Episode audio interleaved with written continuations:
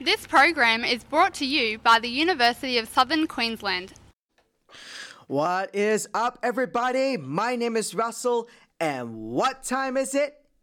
It is Hero Time, in which I'll be bringing you up to date on all the latest in pop culture news for your hearing pleasure. Oh man, I'm glad to be saying that again. Coming up on the first episode of Hero Time in 2023, the Squid Game reality show was reported as an inhumane disaster. James Gunn isn't saying whether Ezra Miller stays in the DCU as the Flash, a Gladiator sequel is in the works, and new information about the upcoming Avatar 3.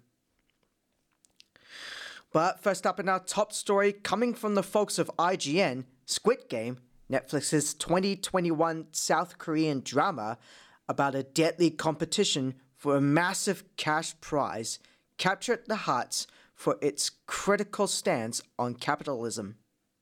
Now, Netflix is creating a reality spin off called Squid Game The Challenge, and it seems that its filming conditions aren't far from the inhumane conditions presented in the original show, with several contestants speaking out about unsafe filming environments and claiming that the game was rigged.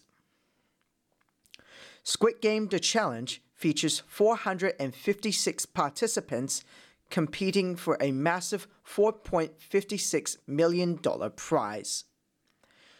While the participants in the upcoming 10 episode series compete in children's games similar to those in the original Squid Game, Netflix has been careful to let viewers know that the worst fate is going home empty handed. But based on multiple reports, conditions on the show have been difficult to say the least. Gathered in a former air hangar near London for filming, unpaid participants in Squid Game's reality spin off reportedly faced freezing temperatures and fatigue. They had been woken up as early as 3:30 a.m. and remained on set for up to 9 hours, unable to move for long stretches of time due to the game they were playing, according to Variety. At least 10 participants collapsed during the first day of filming, according to Rolling Stone. Medics were called to the set repeatedly, with one contestant even referring to the set as a quote, war zone. The second time the song played, I saw in my left peripheral vision that this girl was swaying. Then she just buckled, and you could hear her actually hit the head to the ground. The contestant Marlene told Variety. But then someone came on the microphone and said to hold our positions because the game is not paused. After that, people were dropping like flies. Several contestants also claimed that the game was rigged, citing the fact that a few influencer contestants were pre selected to move on to new rounds regardless of their result, according to the Rolling Stone. Two contestants also told Rolling Stone that Netflix, which flew international contestants into London for filming, had already booked their return flights before the games began and these flights later turn out to occur right after the contestants' eliminations. It really wasn't a game show, it was a TV show, and we're basically extras in a TV show, an anonymous contestant told Rolling Stone. Netflix first announced casting for the spin off in June of last year, and players began reporting injuries shortly after filming began. IGN gave the original Squid Game's first season a 9 in their review, calling it one of the most exciting series to hit Netflix in some time. Up next, reports from IGN confirmed that after a troubling series of incidents, including accusations of grooming minors, throwing a chair at a woman, felony burglary, a disappearance, and legal issues across multiple states, The question of whether or not Ezra Miller will remain the Flash is still an open one, according to DC Studios co CEO James Gunn. Speaking at a press event discussing upcoming DC movies and shows, Gunn responded to being asked about Miller's role going forward with, Let's see what happens. Listen, Ezra is fully committed to his recovery right now, and we talked to him, he continued. We're in constant contact, but when the time is right, we will have the conversation between him and decide what's best for both of him and personally for us. Miller's past behavior involved accusations of throwing a chair at a woman, grooming minors, a series of legal issues in Hawaii, Massachusetts, and North Dakota, and disappearing for a time while all of this was going on, as I stated earlier. Warner Brothers Discovery briefly entertained parting ways with the actor over his actions, but Miller has since apologized, saying he was suffering from complex mental health issues and promising to undergo treatment. He also met with Warner Brothers executives in August of last year to apologize for bringing negative attention to The Flash. Earlier this year, a Variety report indicated that Warner Brothers Discovery was still willing to work with Miller and that he had remained out of trouble since he began treatment last winter. From the same press conference, we also learned new details about the DCU's Chapter 1 Gods and Monsters, Superman Legacy, and more. Up next, IGN reports that the long awaited Gladiator sequel has a release date and it's coming next year. Reported by Variety, the Gladiator sequel will be released on November of 2024. Paul Mescal is in talks to star in the sequel.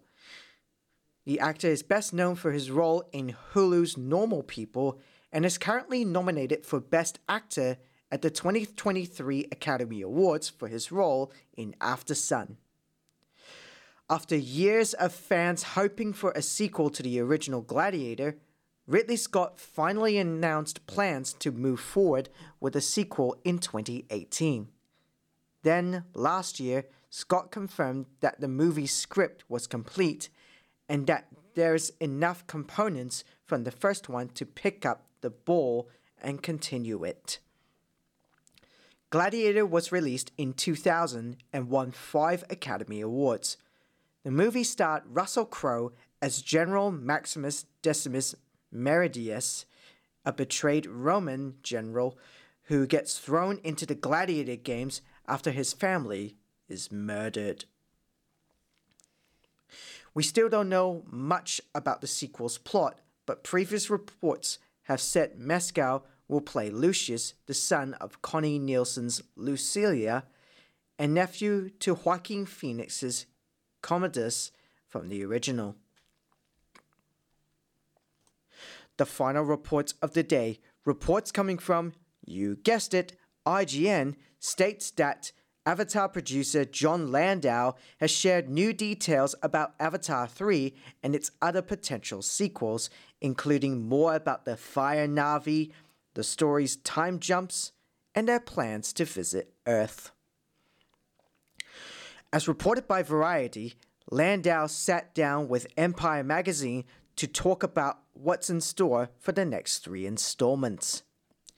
He elaborated on James Cameron's past comments about the Fire Na'vi, aka the Ash People, revealing that they've already found the leader of this clan.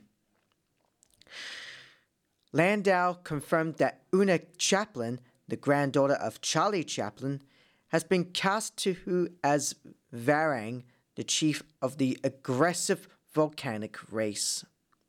The Spanish Swiss actress has starred in numerous movies and TV dramas, including HBO's Game of Thrones. There are good humans and there are bad humans, he said. It's the same thing on the Na'vi side. Oftentimes, people don't see themselves as bad. What is the root cause of how they evolve into what we perceive as bad? Maybe there are other factors there that we aren't aware of. Cameron has already filmed scenes for Avatar 3 and 4, but previously pointed out that there will be a quote, big time jump after the first act of the fourth movie. Landau confirmed that Avatar 5 would continue on the B side of that time jump with a partial setting on Earth. Landau told Empire there's overpopulation and a depletion of our natural resources that make life harder in Avatar's version of Earth, but we don't want to paint a bleak picture for where our world is going. The films are also about the idea that we can change the course. Cameron previously indicated that the box office performance of The Way of Water and the as yet untitled Avatar 3 would determine whether the fourth and fifth Avatar movies end up getting made, explaining that they might, quote, not go on endlessly if it proves not to be profitable. However, Avatar The Way of Water hit $1 billion at the global box office in just 14 days, and it now also holds the title of the fourth highest grossing film of all time. This appears to mean that Avatar 3, 4, and 5 will all go forward, with tentative release dates set for 2024, 2026, and 2028. And that's all the time for Hero Time this week on the first episode of 2023. Thanks again for listening to this week's edition of Hero Time. Join me again next week where I keep you up to date on all the latest in pop culture news for your absolute hearing pleasure. And don't forget you can follow me on Twitter at Phoenix Hero Time for all the pop culture news I post. And if you want to catch up on this week's episode of Hero Time, listen to it again on Phoenix Radio Podcast. Thanks again for listening. My name is Russell. And for all the music and programs you love, keep it right here to Phoenix Radio Online on phoenixradio.com.au and on the TuneIn Radio app. Catch you then. Bye bye.